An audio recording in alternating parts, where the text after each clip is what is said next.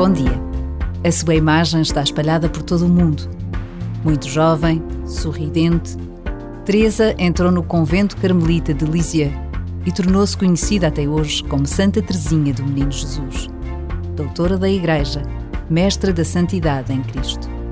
Na clausura do seu convento, tornou-se padroeira universal das missões por decisão do Papa Pio XI. Um coração capaz de chegar a todo o mundo, cuja memória a Igreja celebra neste dia 1 de outubro. Por vezes, basta a pausa de um minuto para recordarmos uma frase, uma imagem, uma pessoa que nos fala do céu, que nos aproxima de Deus.